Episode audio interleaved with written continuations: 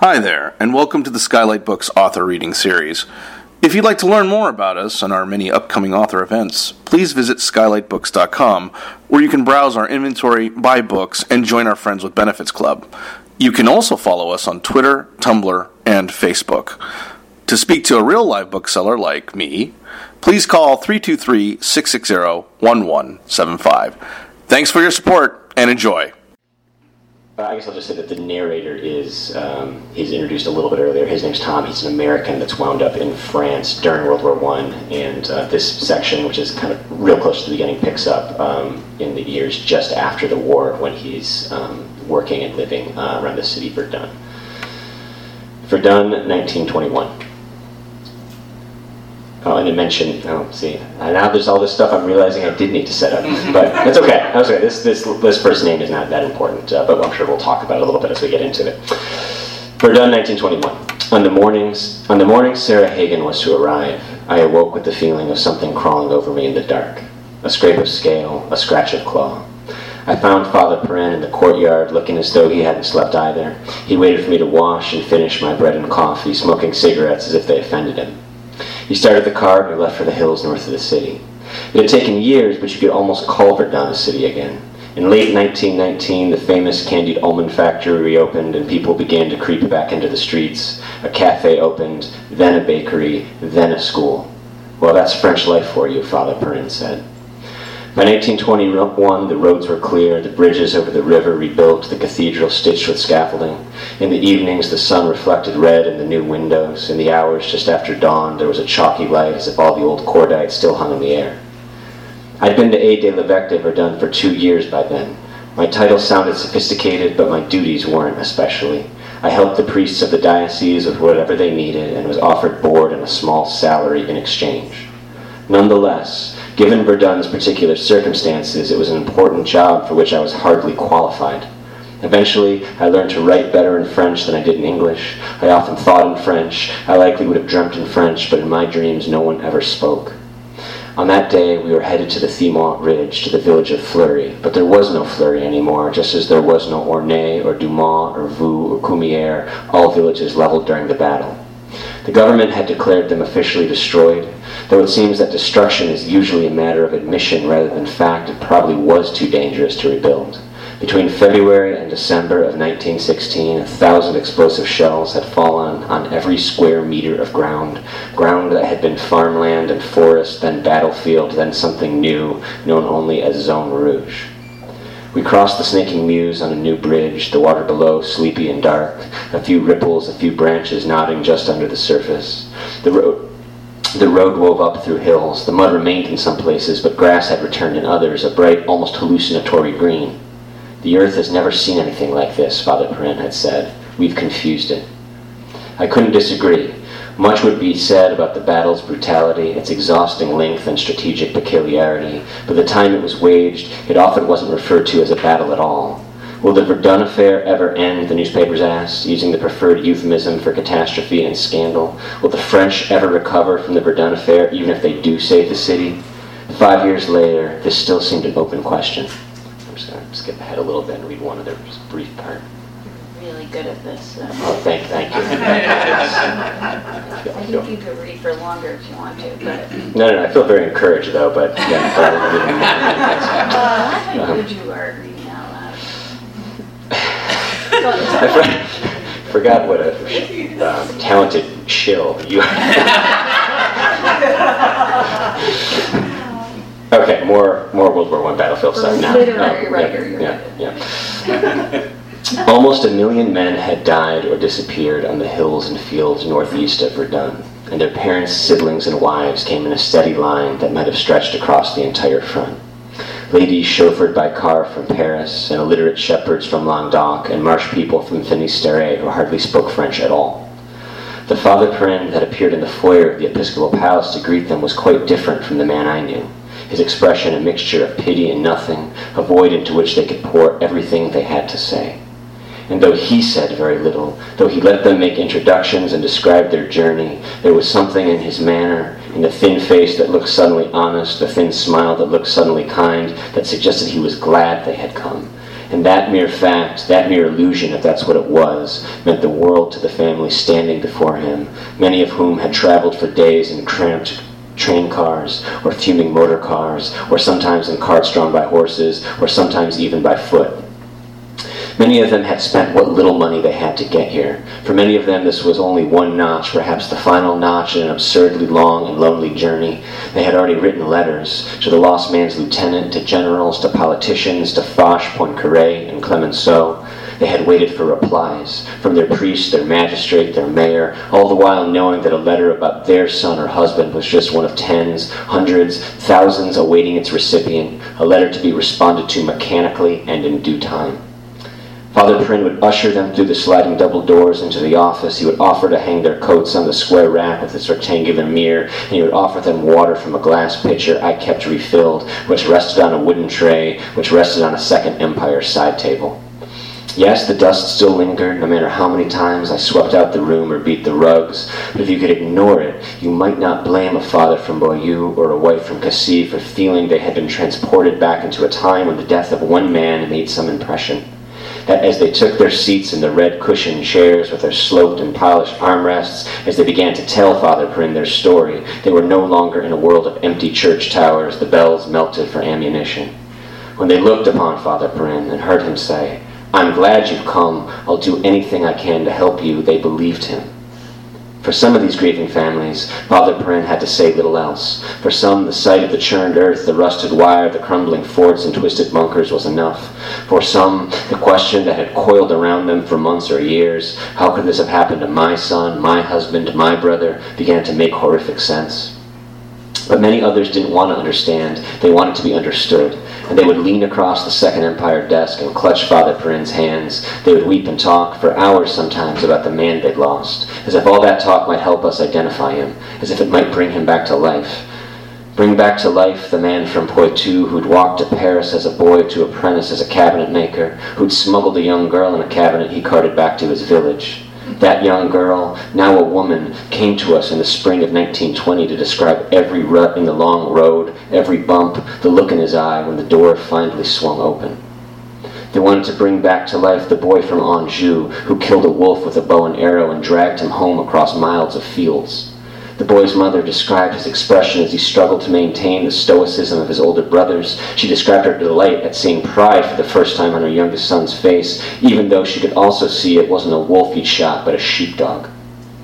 They wanted to bring back to the boy from Lure, who copied passages of Montaigne out by hand in his letters to his father to prove that he wasn't forgetting.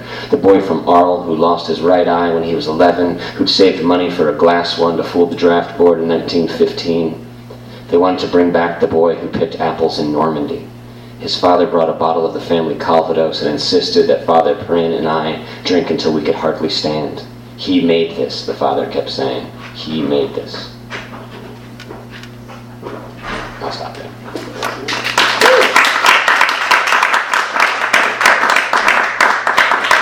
I hope that was under five minutes. I don't know. That was perfect. Um, I, and, and before, so uh, what I would like for you to do or prepare is to summarize your novel for us, which is like the worst thing ever to be asked to do, but, um, but necessary. But I just want to say, so you think about that, um, that, that the structure of this book, which is like, you know, the narration, but also the, the amazing, seamless way in which you give the reader all of that information. It's so amazing, and I learned so much reading it, and at, and at the same time, and I think, you know, that wonderful introduction you gave really sort of, you know, got at this point where you can lose yourself in the world and the characters, but as a writer, I was also thinking, oh my god, this is brilliant, the structure. And especially the lists of because it is really like stories within stories. Um, and so that was one of my favorite sections. I'm glad you read it. and now you have to tell us what your book is about. Okay, well, so uh, it's hard. It, it, you know, the, my one sentence summary is that it's a love story that takes place in the aftermath of World War One. Um, the slightly Good. longer answer, I've never had one.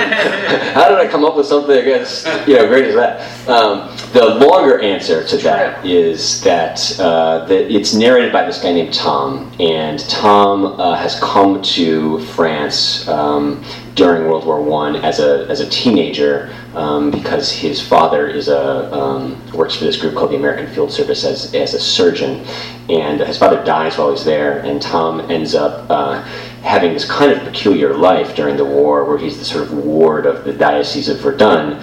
And after the war, he stays on to help them, uh, as it kind of says in that passage I read, as, as sort of their assistant. And they're doing two things uh, that he that he and the beginning of the book is, is working on. The first is they are building this thing called the Douaumont Ossuary. And an ossuary is a memorial um, uh, usually made of or made to house bones. And the Battle of Verdun was this, um, you probably know, this uh, infamous World War One battle. Was a huge deal to the French, right? Like it's um, like D-Day and 9/11 and Pearl Harbor, kind of like all wrapped into one. Um, and after the war, there were thousands of, of unidentified bones, which they needed to do something with. And so they collected them over years and, and put them in this memorial they built. So that's, that's one of his jobs. Um, and also, as the passage that I just read suggested, it, it, had, it had become, and it still is to a certain extent, but especially in the years after World War I, it was this real place of pilgrimage. People were coming from all over France to um, uh, either get closure of, about uh, a loved one that had been lost, or in a lot of cases, kind of to desperately find out some information about someone that was declared missing instead of dead.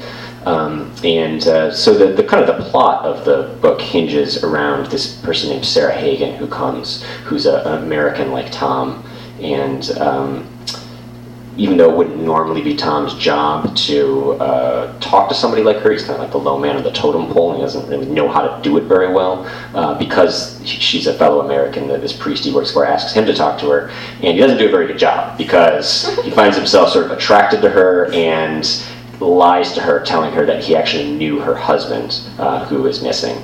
And that's kind of the sort of foundational event of the, of the book, and it, it kind of uh, um, develops from there, I guess. Yeah, it's great. I still can't even do that for like my first book. Um, I and so let's talk about Tom, who's really a wonderful narrator and and it's it's for it's a first person, as you can tell, it's a first person narrated book, but you know, Nick has this really exceptional ability, it's rare, to then tell the stories of other characters or even characters like just you know the dead the mysterious like we don't with such imagination on the part of tom. And um, it reminded me of one of my other favorite authors alice mcdermott she does it and it's like i call it this omniscient first person because really he's using his imagination he has so much compassion that he is able to imagine these the lives of these soldiers who are maybe not even real people based on this you know or even really at that location mm-hmm. based on the stories that were told to him so my question is did you always know that he was going to be the novel's guide and that it would be told in that way through first because there are like certain challenges with having a first person narrator who doesn't, and he's also sort of an outsider, an American, an mm-hmm. expatriate. He's young, you know, like Nick said, the priests are sort of used to telling people, you know, sort of comforting people and like kind of taking confessions and hearing stories. But for him, I imagine it's very different. You know? Yeah, I mean, I think you know it's it's actually more interesting to write and read about people that are bad at their jobs than it is about people that are good at their jobs. you know, because conflict. conflict. ensues, right? Um, but um, yeah, I mean, I uh, I knew. I mean, I just kind of had when I started working on this. Um, I, I, number one, I even though it's a story about Europe and particularly about France, uh, I kind of uh, knew that I needed uh, an American to be central to it, and it would be kind of, uh, it just would be easier and a little more truthful um, if it was told from the vantage point of an American, uh, simply because that's my vantage point. So I was going, um, you know, I did set out to to what seemed, and in fact was pretty challenging, which was writing about something that took place hundred years ago. So um, I thought, like, well, at least I'll like try to keep like part of the point of view kind of in my discernible realm and, and kind of write from from an American's point of view. And and also, I frankly figured that like the audience for this book is is going to be American as well, uh, primarily. So um, that would just be easier for for American readers to kind of have this anchor in this foreign space, right? Like someone that kind of perceives things and kind of in the way that we're Right. used to. We're, we're, And there's the juxtaposition of the way in which the, the you know the French who are coming and telling these stories and like you know it, it's a different story for them than it is for him. I mean, in many ways, but it is you know yeah. Yeah, no, I mean it is. I mean, and that, and that like one of the things that like suddenly I, I realized that was kind of a problem, especially once I began to learn about Verdun and just how uh, sort of important from a sort of nationalistic point of view it is to the French. It was kind of like, well, where are they going to let this American be wandering around doing this like you know sensitive work? Um, and as it turns out, there was actually there actually is a good answer to that question. This Douaumont ossuary was built uh, with a little bit of government money, but mostly through private donations. And most of the donations were from Americans uh, because they, at that time, were the ones that had the stable currency and had the money. Uh, so it actually, in a certain way, kind of made sense. They would have like a like a plant there to sort of uh, like convince um, you know these kind of you know I don't know, the Astors or whoever, you know, to, to that, that, that this was something that con- that concerned everybody, you know, not just the French. So that's that's kind of how I ended up sort of justifying him actually being there. Right? But he and so when you first started working on the book, he he was there. Mm-hmm. Okay. Yeah. Um, and what about, so there's these sections that alternates, um, which I think you read, did you read from both sections? No, you just read from the past section. So it alternates, there's, um, there's sections where Tom is in the 1950s, living in Hollywood or somewhere near Hollywood. Actually, is, is he living in Santa Monica? He lives in That's Santa where I live Monica. right now. Yeah, yeah. And I was like, oh my god, this book was written for me, which well. actually, you know, I have to say that the experience I had reading this book, and it's when you know you're reading a really great book, is when it does kind of feel like you're so engaged and invested that it did kind of feel like it was written for me, even though I have no connection to World War One. Well, actually, sort of, but you know, back far. But um, I don't know. I feel like also the post-war chaos of you know um, was really accurately depicted. So now I want to talk about research because I feel like really it's just extraordinary this seamless way that so much information is given to the reader and yet you know i never even questioned why he was there you know so you did your job really well. You know i wasn't like wow it's so strange that he's hanging out with all the priests in the fields of bones. Um, i just accepted it and it made sense to me but um, you know, so how much research did you do before you started writing the book? Like, what is your process in terms? Because your first book, um, which it was good that it was published first, because that was the hardest book to hashtag. Because the, the, the Mm. Yeah, title, that, that was that was not the a title was Instagram so friendly. long, and I Yeah, this one used to have a much longer title too. They were Really? like, cut that down. You got to get, you know. And I remember every time I tweeted about Nick's first book, I was like. I was like, this, I- this is not even hashtagable. But now it would be like tragic. You you know, I can understand your Yeah. publicist, your publicist put her foot down. Mhm. Um, but um, research. So what is your pro? Because that book also, you had to do a lot of research. Um, it was about the fishing community. You know, like really intense uh, fisherman stuff. So, um, and I actually was like, "Are you a fisherman?" You're like, "No." Then, yeah, then we met in person. and, uh, Clearly, you are not. Then I came and looked at your bookshelves, and I was like, maybe, Huh. maybe like a Hemingway-esque, Yeah. like not not chill fishing, chill, like with. Re- I mean, recreational, Yeah. yeah, like fly Um, fishing. I mean, yeah. But to research, what is your process? Like, do you do a lot of research first, or do you start writing? Yeah, well, so yeah, so with this book, I mean, I, I guess I should say that that, you know why the way that I started writing this was I just heard a story on the radio one day. Um, this was really long time ago now, probably back in 2009 or 2010. Um, back when life was simpler and there was a little more hope. Uh, It really was. um, and uh, it was a story about this uh, about an anniversary um, ceremony uh, commemorating the Battle of Verdun, and, and this is where I heard this, this one kind of detail about that, that this Douaumont ossuary place existed, um, and, and that it was. Um, uh, all these bones, as I already said, all these bones were there, and they were just picked up over many years by just a few people. And I just remember, uh, you know, I was like, that is crazy. Like, what if that was your day? That like you get up and you know you go like walk around this field and you're just like picking up bones. All this like goes on for years at a time. Like, what does that do to you psychologically? Um, and I thought that it was a really interesting window into the time uh, because, uh, which is, uh, just a really interesting. I mean, they say like pity people that live in interesting times or whatever the phrase is, right? That was a really interesting time to be alive, especially in Europe, because the world had like just kind of ended. You know, uh, I mean, the power structures that had been in place for hundreds of years had been toppled. Uh, there had been this cataclysmic conflict that where tens of millions of people died that would have was unimaginable and, and would have been you know literally impossible on that scale even 25 years earlier. Um, so there was you know i think at that time there's this real sense of just kind of like terrible possibilities that people are sort of like this could have happened if we could have just survived this like what else is possible you know?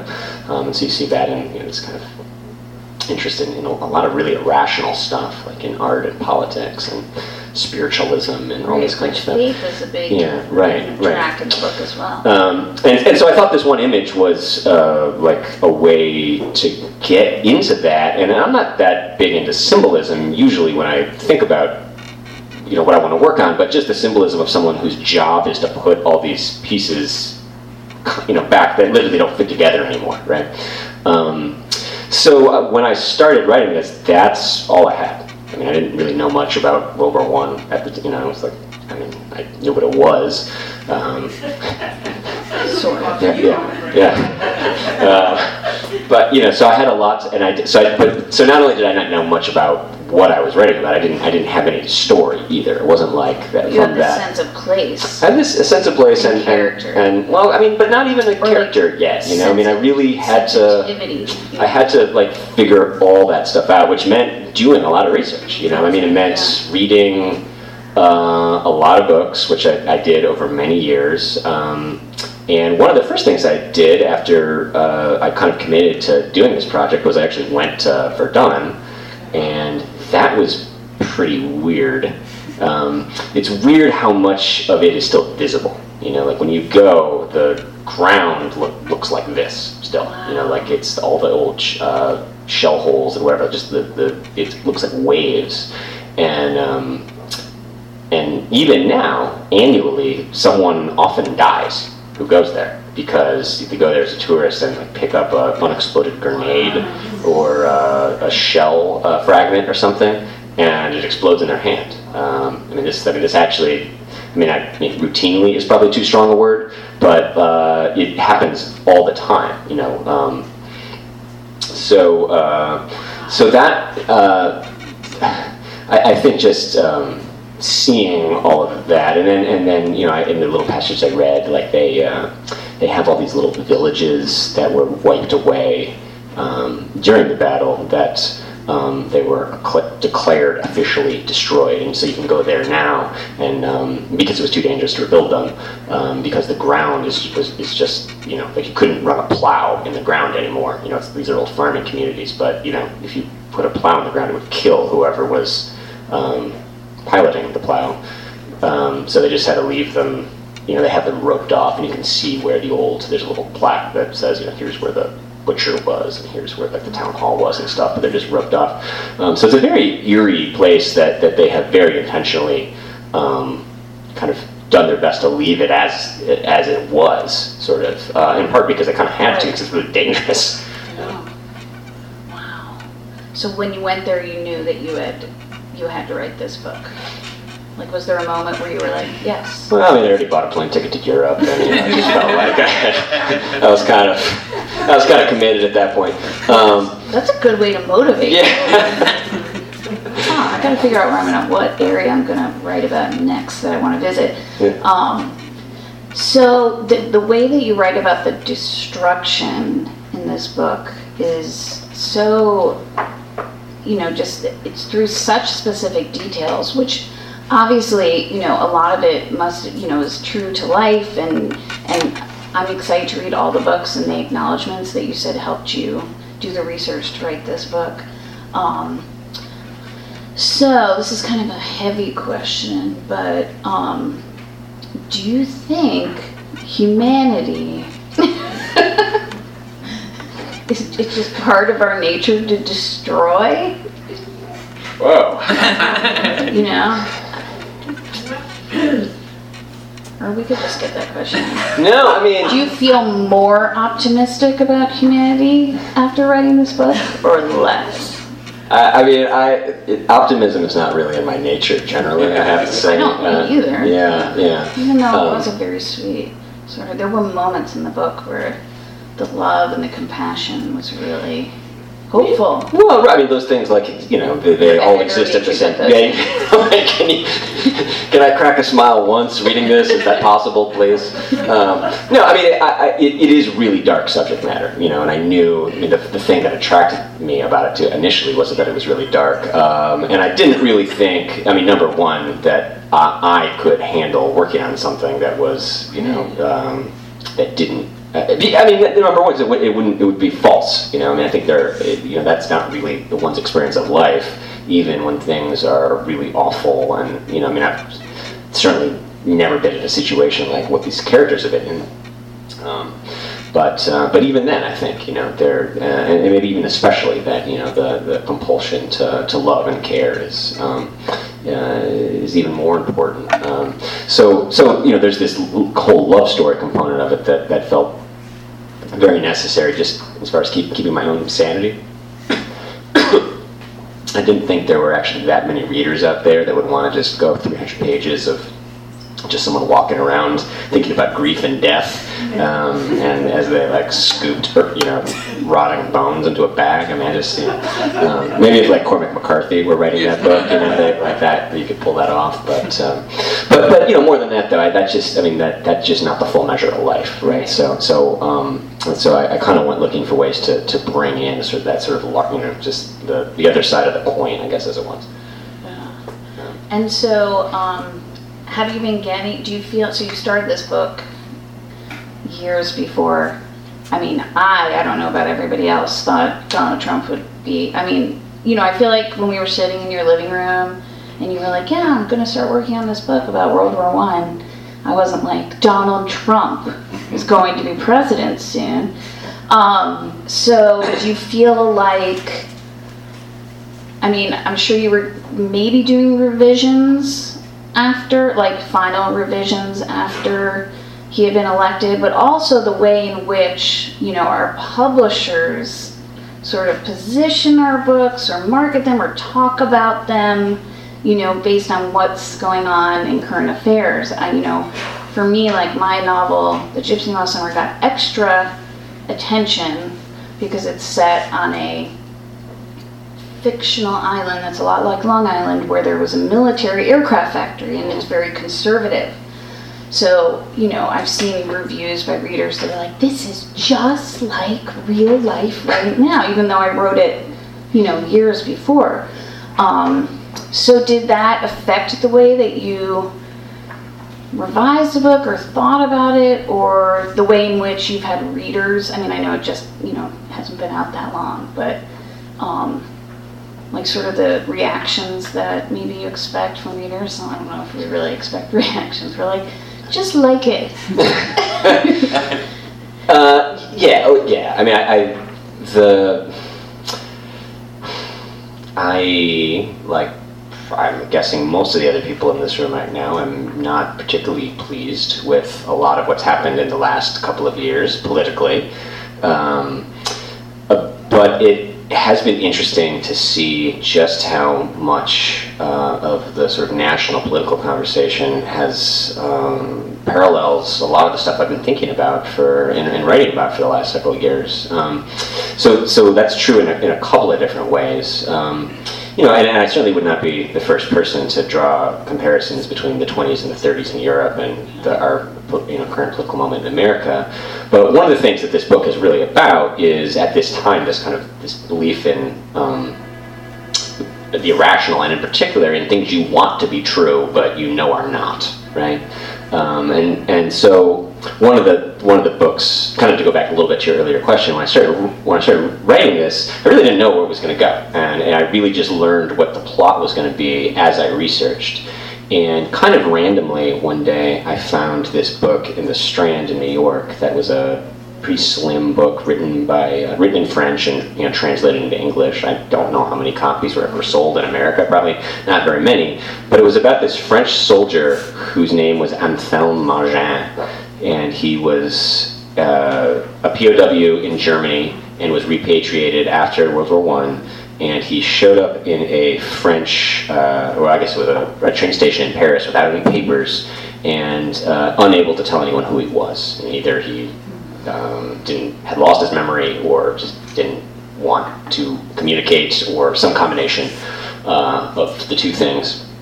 And so he ended up in an asylum, and in order to, in an effort to try to figure out who this guy was, the doctors published his picture in the paper.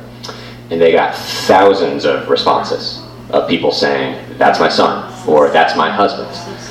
And it's, yeah, it was, it's, you know, and the crazy, I mean, so obvious, and, you know, nine, obviously there could only be one person who, you know, correctly identifies him, so just, uh, uh, you know, necessarily 99.9% of these were, were wrong. But not only were they wrong, like there's no way they could have been right.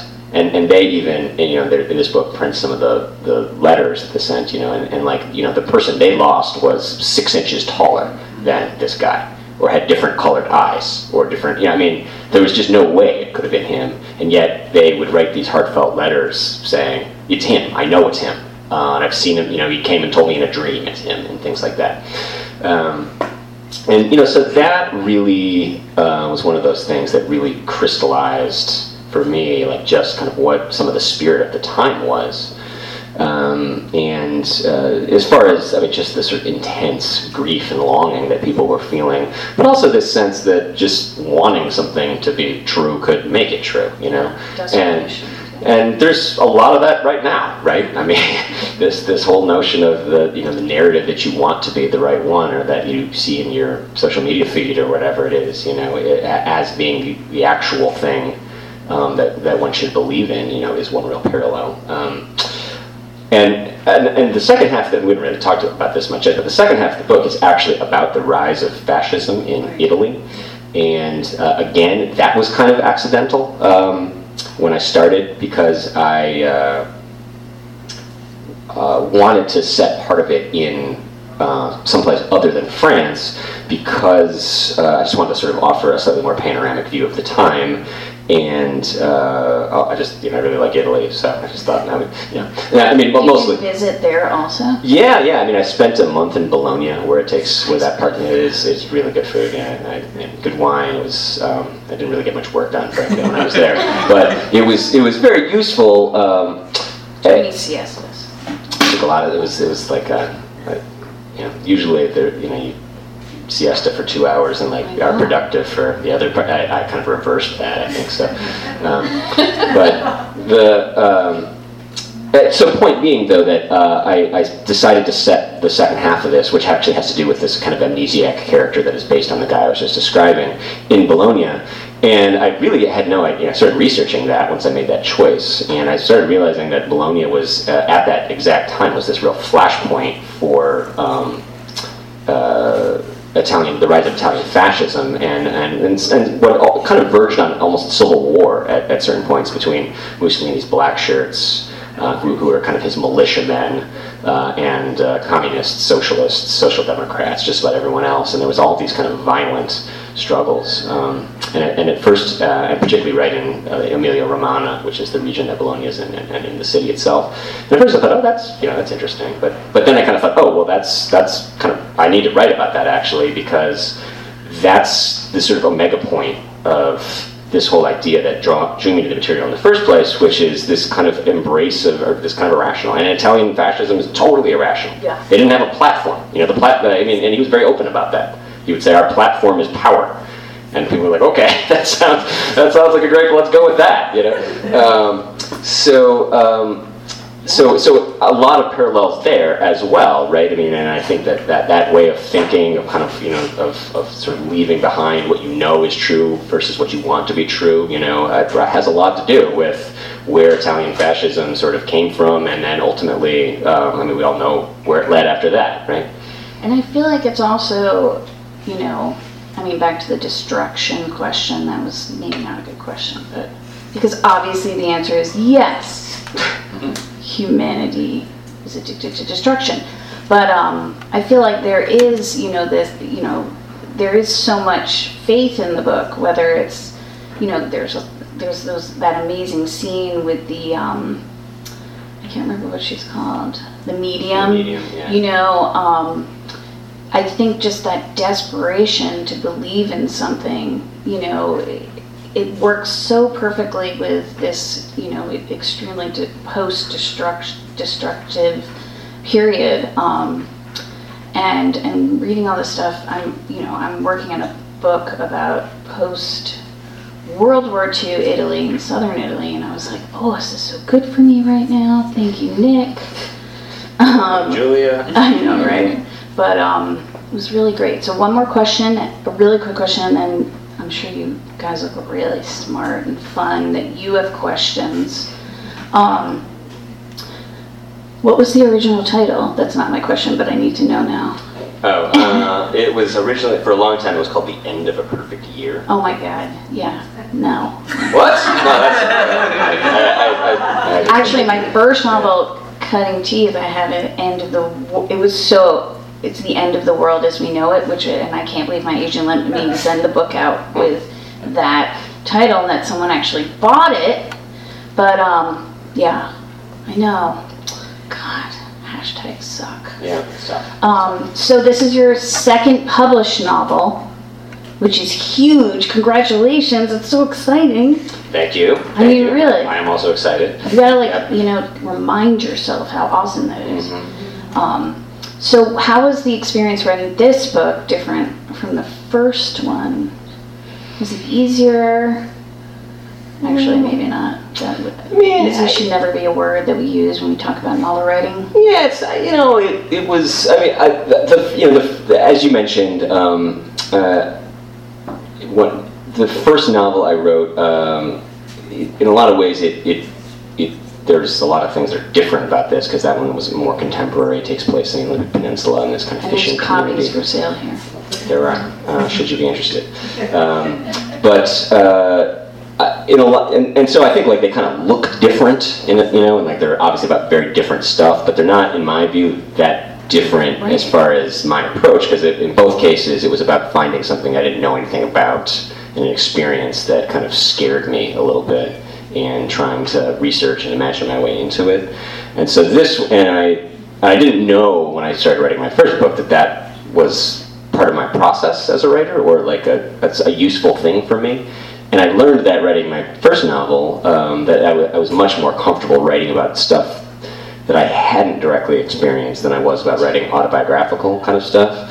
Um, so then I thought, well, let's push it back 100 years and go to a different continent, and it's going to work even better, you know? Um, which, which, you know, it's be easy. yeah, I mean, it's you know, and in some ways, it, I mean, it, there was a lot. It, there's you know, the, that was it was really. I mean, I like history, obviously, so it was really fun, and what and and just the, the scope of the research was really fun. Like.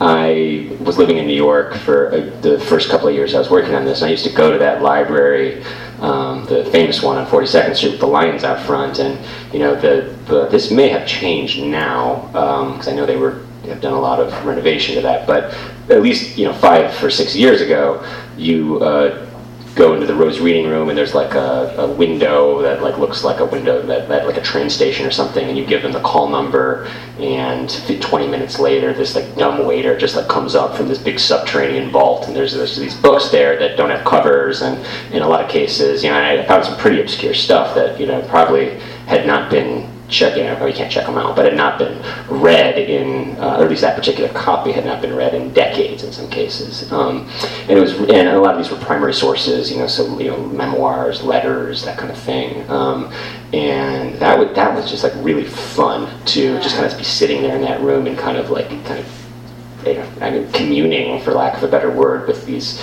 people that had long since been dead, and these these books that um, had had not you know not many people had read for a really long time, um, and uh, the, the just kind of this sort of like uh, archaeology kind of you know feeling of that or something was was really fun and, I ended up incorporating I mean you were kind of saying like stories within stories is yeah. a big part of how this book works and a lot of that just comes from stuff that I kind of discovered that way and it was kind of like oh I someone else needs to know about this you know mm-hmm. um, so uh, so that was really fun the downside with writing more historical stuff I've learned is that the little little details that you norm like what like okay there's a lamp on the table is it oil? Is it electric? Like I don't know.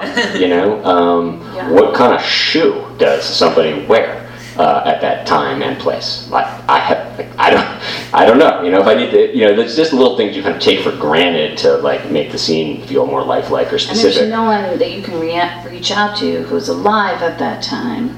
I mean, at least I have my father, who's like the worst storyteller. Uh-huh. But I'm like, so what did it smell like in the cave when you were hiding from the bombs? And he's like, it was good. it was good. That he's like, it was okay. It was okay. I'm like, no, you know, give me details. But um, I feel like, you know, I just want to say a couple of things about how great the book is before we maybe have some questions from the audience. Um, obviously immersing yourself in that research and those memoirs and those you know the history really um, i mean everything in this book feels so incredibly be- believable to me and i feel like readers will be able to escape and lose themselves in the way that it sounds like you did. Um, and also like the mystery element which we haven't talked about you know there really is a momentum to this book as you're trying, you know, as they're trying to figure out who is this man, um, you know, this this mysterious soldier, um, and so, and yet it's like extremely meaningful book on both a micro level within the love story and Tom's story of how really it's a coming of age story for him. He's kind of finding his purpose, you know, um, which is so, you know, important and so basically, everyone here should buy three copies. because whoever you give this book to, they will love you for it. Seriously, they're going to be like, oh my God, remember that book? You know, remember the something affair? Because I'm not going to remember a French city name, probably. Um, so does anyone? But this really, is, this is why I asked you to come. This is my. I mean, I was at an event the other yeah. night, and I was like, wait, you know, I did maybe say that those were two of my favorite books of the summer. But this is too. I know you don't believe me. I mean, it's crazy that he doesn't believe me because really, um, this is an incredible book to be, and yeah, um, it was very inspiring. Right after I read it, I sat down and wrote, which, you know, for writers, that's like, it was just so inspiring when you experience art, whether it's a book or a movie or something that, um, so uh, I can't say that what I wrote was good, but still. Um, does anyone have any questions? I was really triggered by what you said about um, the seance and the rise of the um, occult, the interest in occult. So I started like going through my mind of the empathy for storytelling residing in ghosts with Poe and um,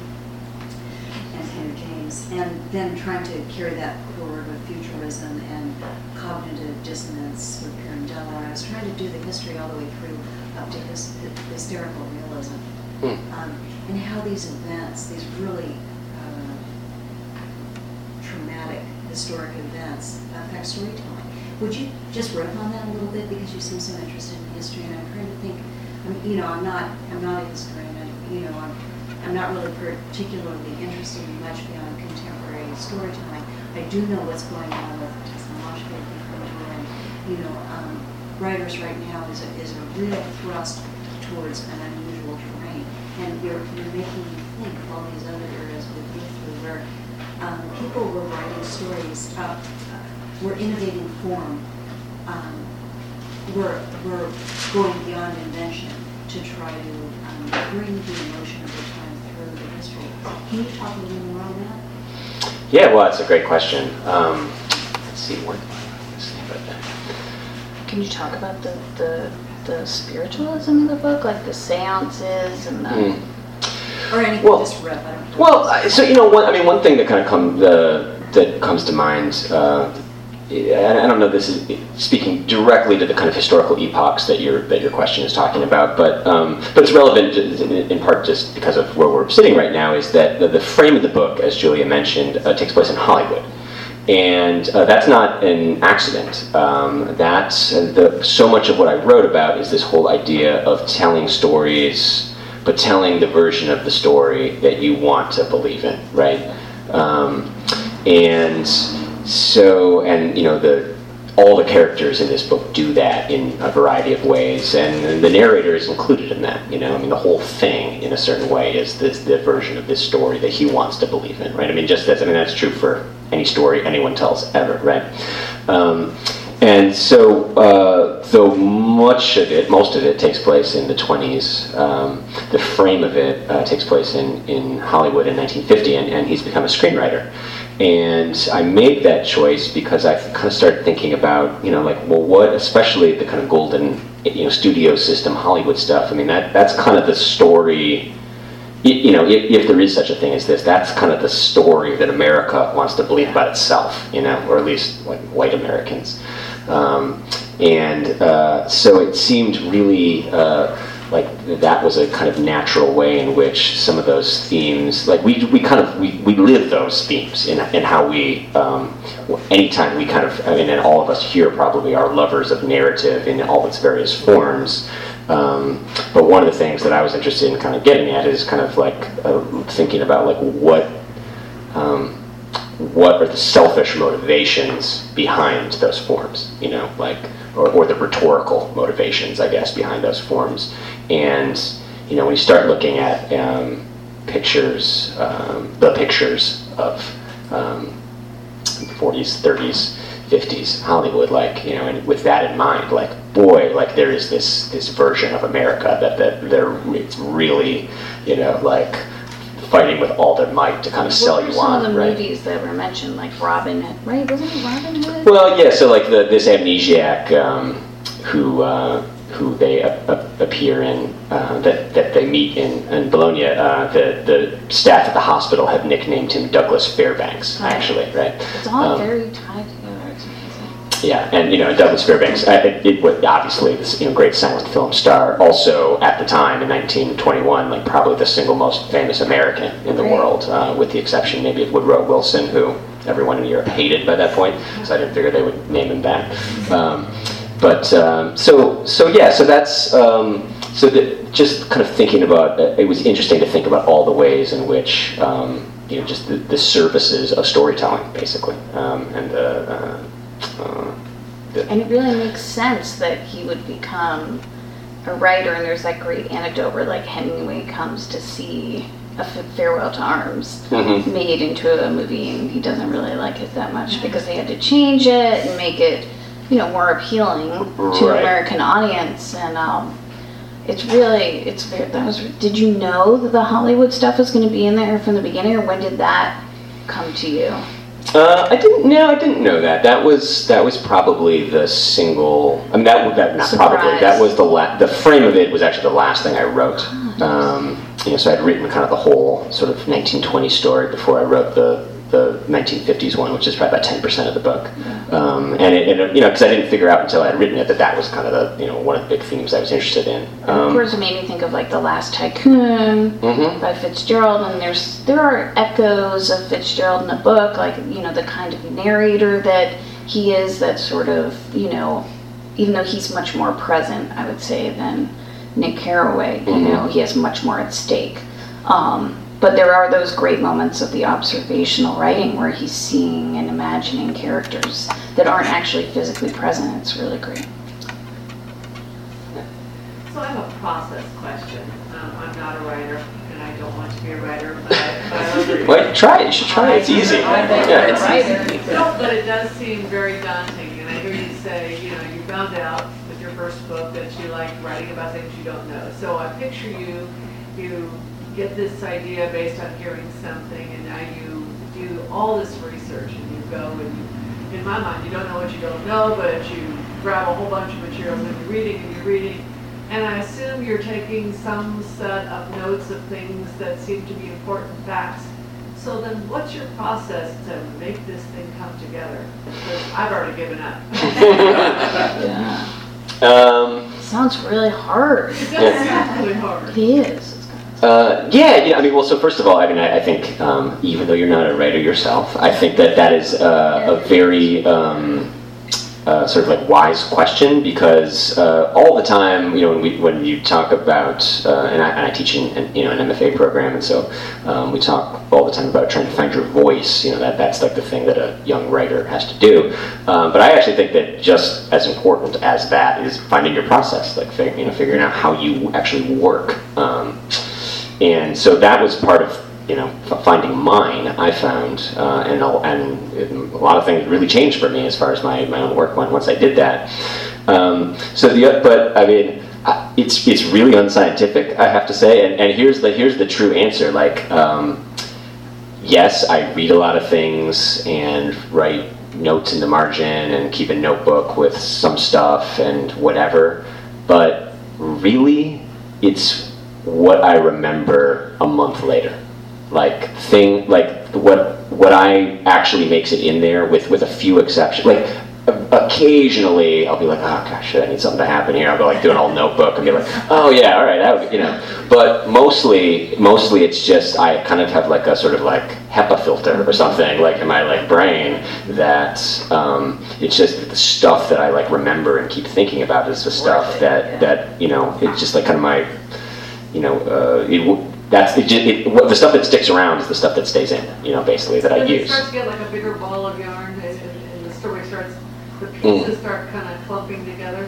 Yeah, it's, it's a real mess in there. You know, um, but but I mean, but I do think like uh, I, you know, not um, I don't know exactly what I believe as far as like the, the model of the psyche or something, but I think there is like definitely a you know an unconscious or a subconscious or something, and I think that without that, uh, writing would be really impossible. Boring Yeah, well, to do. yeah, right, right. Um, You want uh, to surprise yourself sometimes. yeah, I mean, I mean, that's the interesting part is when like you're informed uh, by reading all of the history and the anecdotes and then something rises to the surface that you may have forgotten about and it becomes like a pivotal you know scene or plot um, point i think. For sure, for sure, and I, and I think that if it, you know, if all you could do was actually write stuff that was that you had just kind of immediate access, like that, I would never be able to keep that straight. You know, like I, um, maybe other people who are smarter than me could, but I, I, you know, you really, it's like that part of your brain that you don't know is working for you, doing the work for you is what I find to be the most useful, and usually the best stuff comes from there too. i think also that your process can change you know i mean i'm, I'm older than you are i don't even know by how much but enough and um, now that I, you know, work, run a business, you know, have two children, I do a lot more thinking before I sit down and dedicate to a book. So I'll send myself like one line emails, like a bunch of those a day, and then I'll just add them all to whatever document I have. And I, sometimes I'll have different documents for each character because I often do the alternating third person. And, you know, I must have like thousands of pages of notes that I never go back and look at because of what, you know, because it's the act of writing them down or emailing them to yourself or reading them that informs you of the story that you need to tell. Um, yeah. And if do you force yourself to sit down for a certain period of time every day? When you're ready to write? I mean, it just, you know, uh, I mean, like Joey is saying, I, Oh, I- please say no. Yeah. that I don't force. I mean, I, c- it, No, I mean, there are writers who do that. So, I, I mean, a lot of times I, I could, Do they I could, jobs? it shows. Um, and you, I, uh, you know, life gets in the way, or other responsibilities get in the way a lot of actually, you know, being able to do that. Um, but it, it just depends on if I'm actually in a mode where I have time. You know, I think it's actually really useful to, to say, you know, I have here's my word quota or something like that because. Um, um, at least for me, no matter how good the day previous was, it's just like terrifying to write a sentence the next day. You know, it doesn't. I mean, it doesn't matter. You know, I mean, just like you know, fear of Until you slip back of, well, yeah, yeah, but but also like if you didn't have this, like it would be very easy not to slip back. Yeah. you know what I mean? Um, so having some playing some game with yourself where you you know have to do something or other you know or otherwise you like hit yourself over the you know wrist with a ruler or something like that is um, that's useful.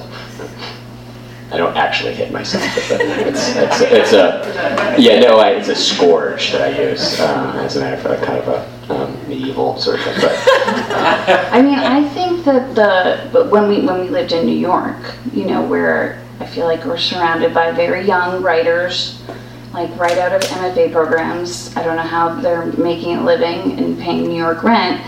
Eh, But I remember having a panel. There was all Sackett Street instructors, which is the school I run in New York, and Nick used to teach for us. And um, they were all like, "Yes, I wake up in the morning, I go to yoga, I write my 1,500 words." And then all of a sudden, I was like, God, I should be on this panel, even though I was moderating it. You know, I was like the failure on the panel. but I think that sometimes, like, when you're a writer, because I know you are a writer, um, you know, I think everybody does it differently, and sometimes you can get so caught up in beating yourself up for not doing the daily thing that you just don't write at all.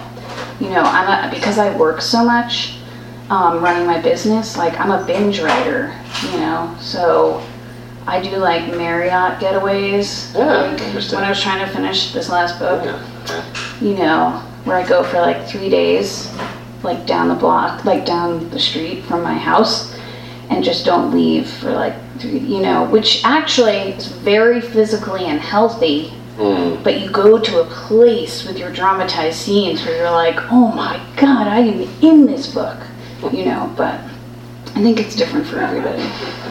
Don't do that. Madeline's gonna be mad at me now. And you're like, I'm going to the Marriott for the weekend. She would never let me do that.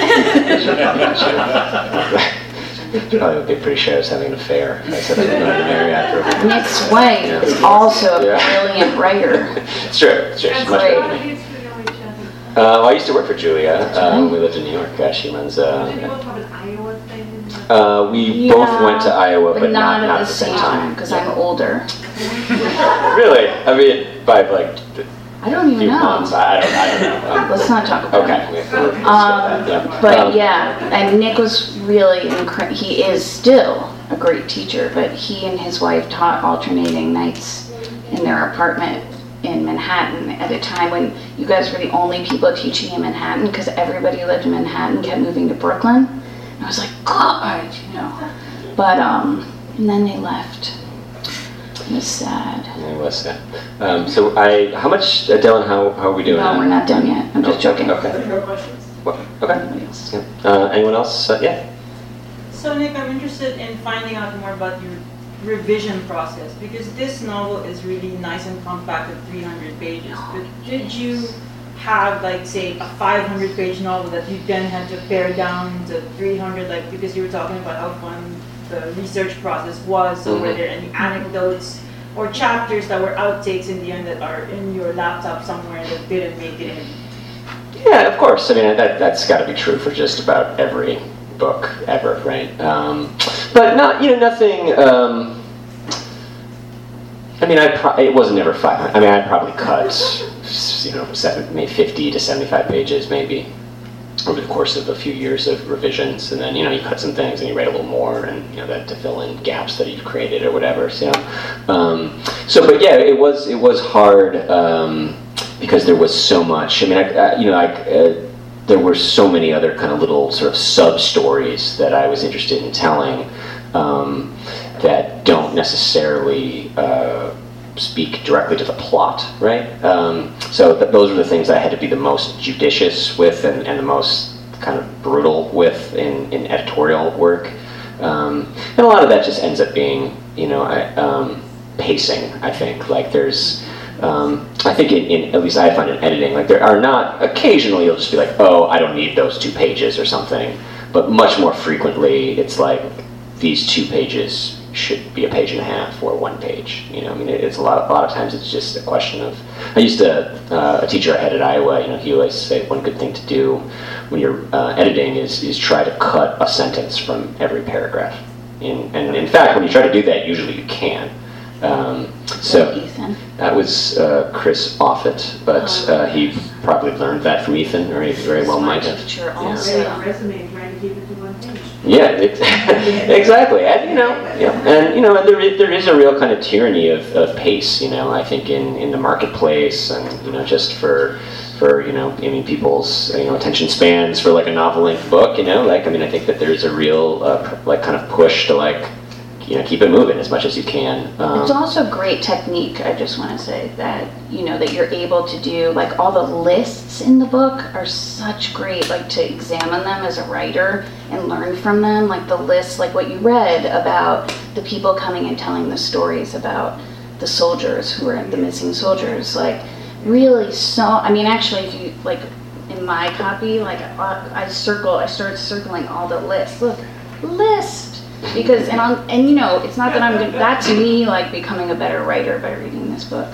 Because i was like oh look at this like it reminded me how useful that is. And because it really is a small a slim book for the amount of history and time you know the time span also Yeah, thanks. Yeah, I mean, you really um, trying to kind of just yeah, like the sort of you know boil boil down the stock kind of thing, right? Yeah. You know, I mean, um, but but even even up until my last draft of it, there was just like you know, just, and sometimes it's just a one sentence where it's just like, oh, that's such a cool detail. Doesn't do any. I love that, but Yeah. doesn't do anything for. It's just kind of weird that it's. There. I mean, I know like it's there because I liked it and just wanted it to be there. It's not actually like doing.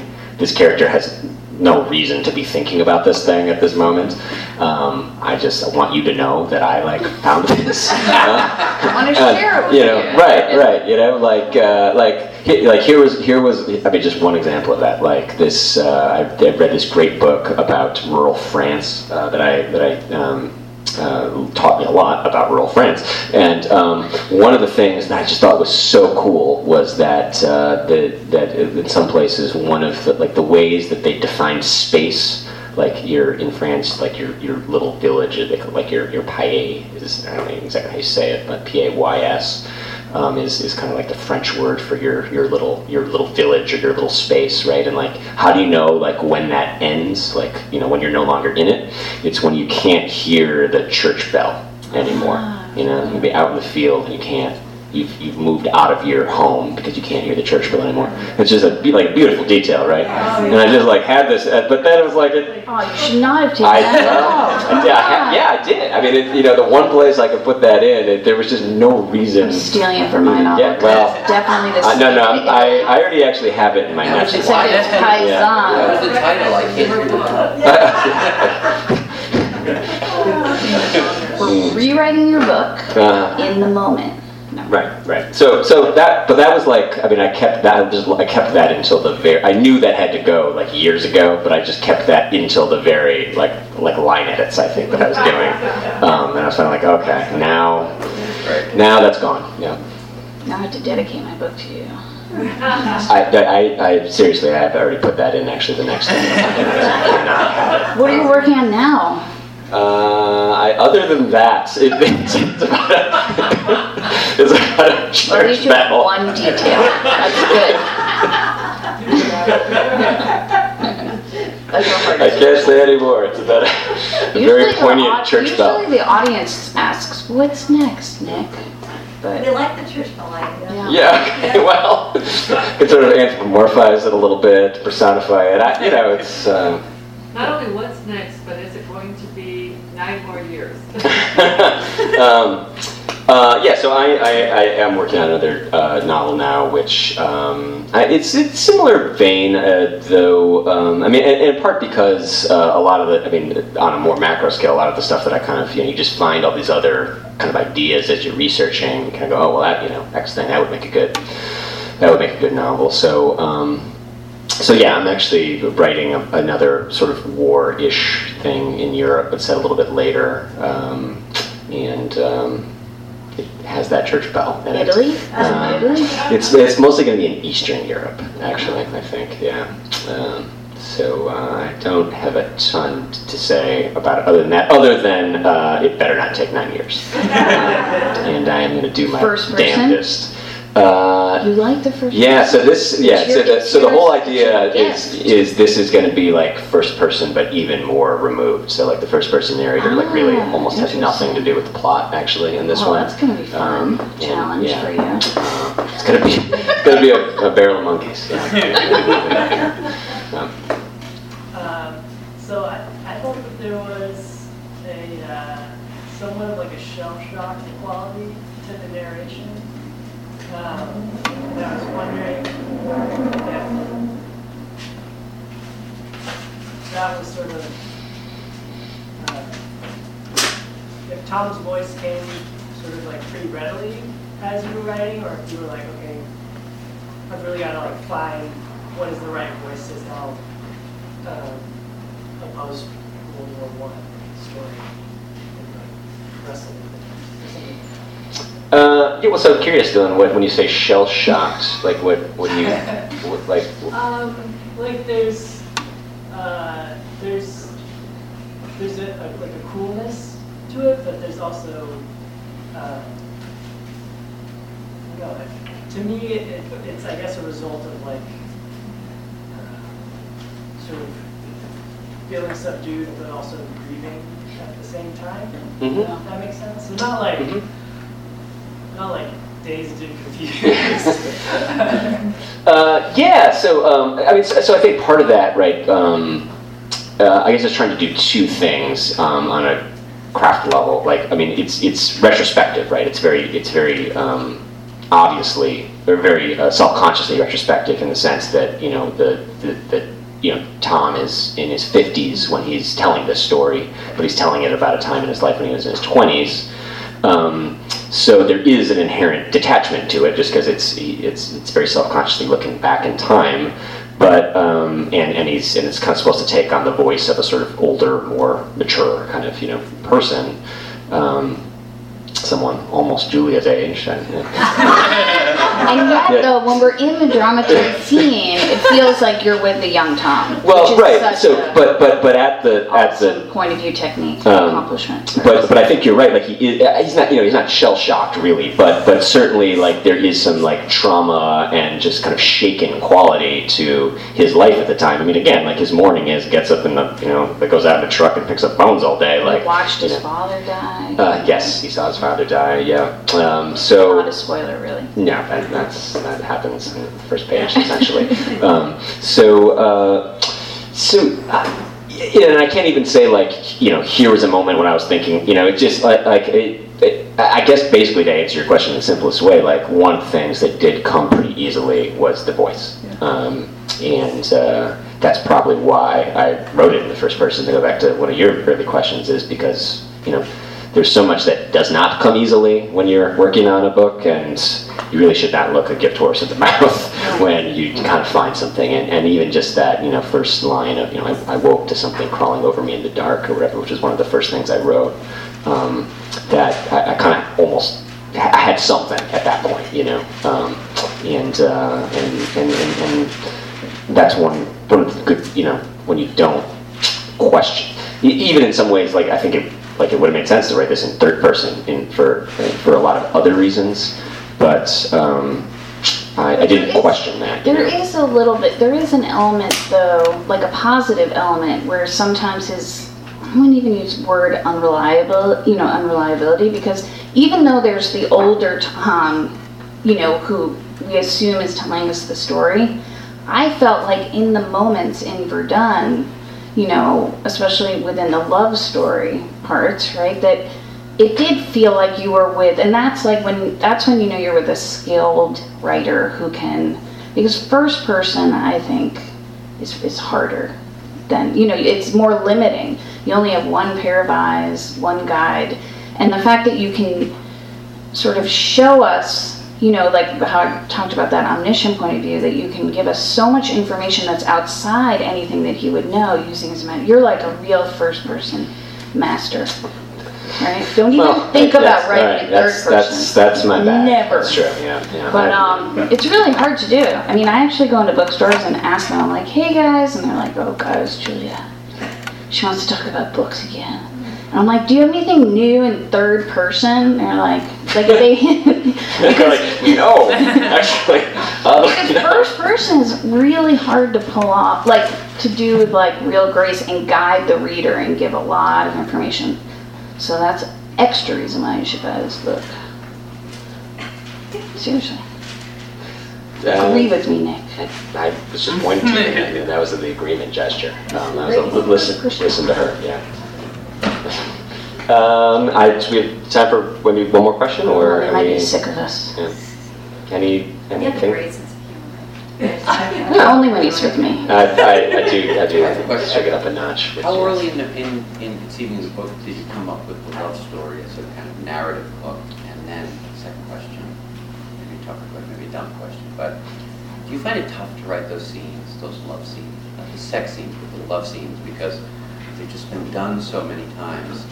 And you have, do you have a way that you approach those scenes in a way that you can make them your own? Yeah, so uh, the as to, to the, the easier part of the question, um, uh, pretty, you know, pretty early on. I mean, as I said, like I, I really was looking for. I mean, I um, for all the reasons I, I kind of already sort of um, spoke about. Like it, it just felt like a love story wa- was just a really appropriate way to to kind of counterbalance all of the kind of macabre darkness of, of the material. Um, I mean, just kind of really needed that, and and, and there was a very um, kind of obvious mechanism for that to be a complicated sort of love story. Uh, to the second part of the question, yeah, it's really hard to. Um,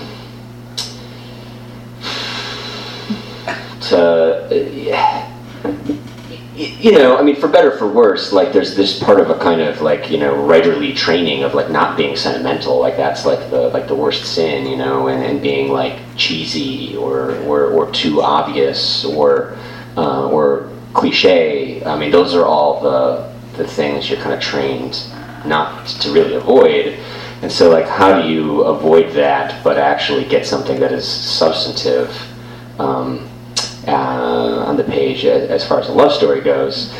And I mean, I think that the, I mean, I, I mean, I, I can't, I don't know to what extent. I mean, I think I did struggle with that, and I think the answer, you know, really just, I mean, this is the answer to like almost any problem in writing, um, is that like the more it's, it's all about specificity on the character level, right? So um, if you can, you know, have two very particular people that react and respond to each other in a very particular way, um, that feels to a certain extent controlled by the people or characters you have created, you begin to mitigate some of those eternal problems, I think, you know, because they don't feel imposed by like I'm trying to like pull the strings on like your heart in a really cheap way or something. It's like kind of them doing the work. But man, it's tough to get to that point though, you know. No, I mean, I can tell you how he does it. Yeah. So he uses really great choices of having Tom look at Sarah, right?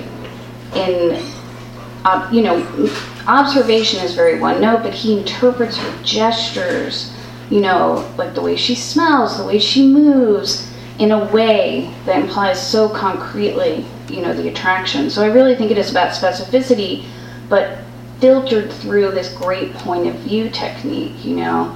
Um, I would say, this is just me personally, and I've written about this topic, um, and actually got me into some trouble, like not trouble, but I was, a couple years ago, I was on a writing about sex panel here where everybody was like really confident. And I was on the panel also, because I wrote this essay about how hard it is. Because I feel like at Iowa, when I was there, there wasn't one sex scene in workshop. And I think it really is like that.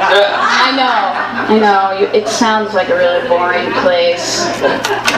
There's a lot of Well. happening in Iowa. just not at the MFA program on the page.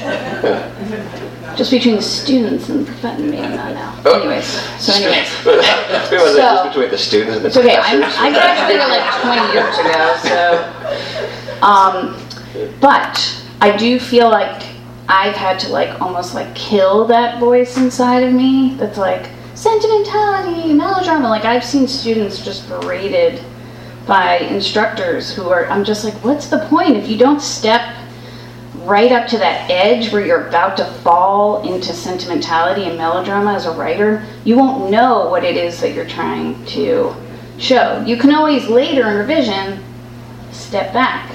But if you don't go there, and a lot of literary writers just don't go there, you know. Um, I do, however. My book is for sale over there. There's a lot of sex in it. I know. Sometimes librarians are like, I hear your book is X rated. I'm like, it's literary fiction. There's no X rated. But Maybe I should start writing erotica.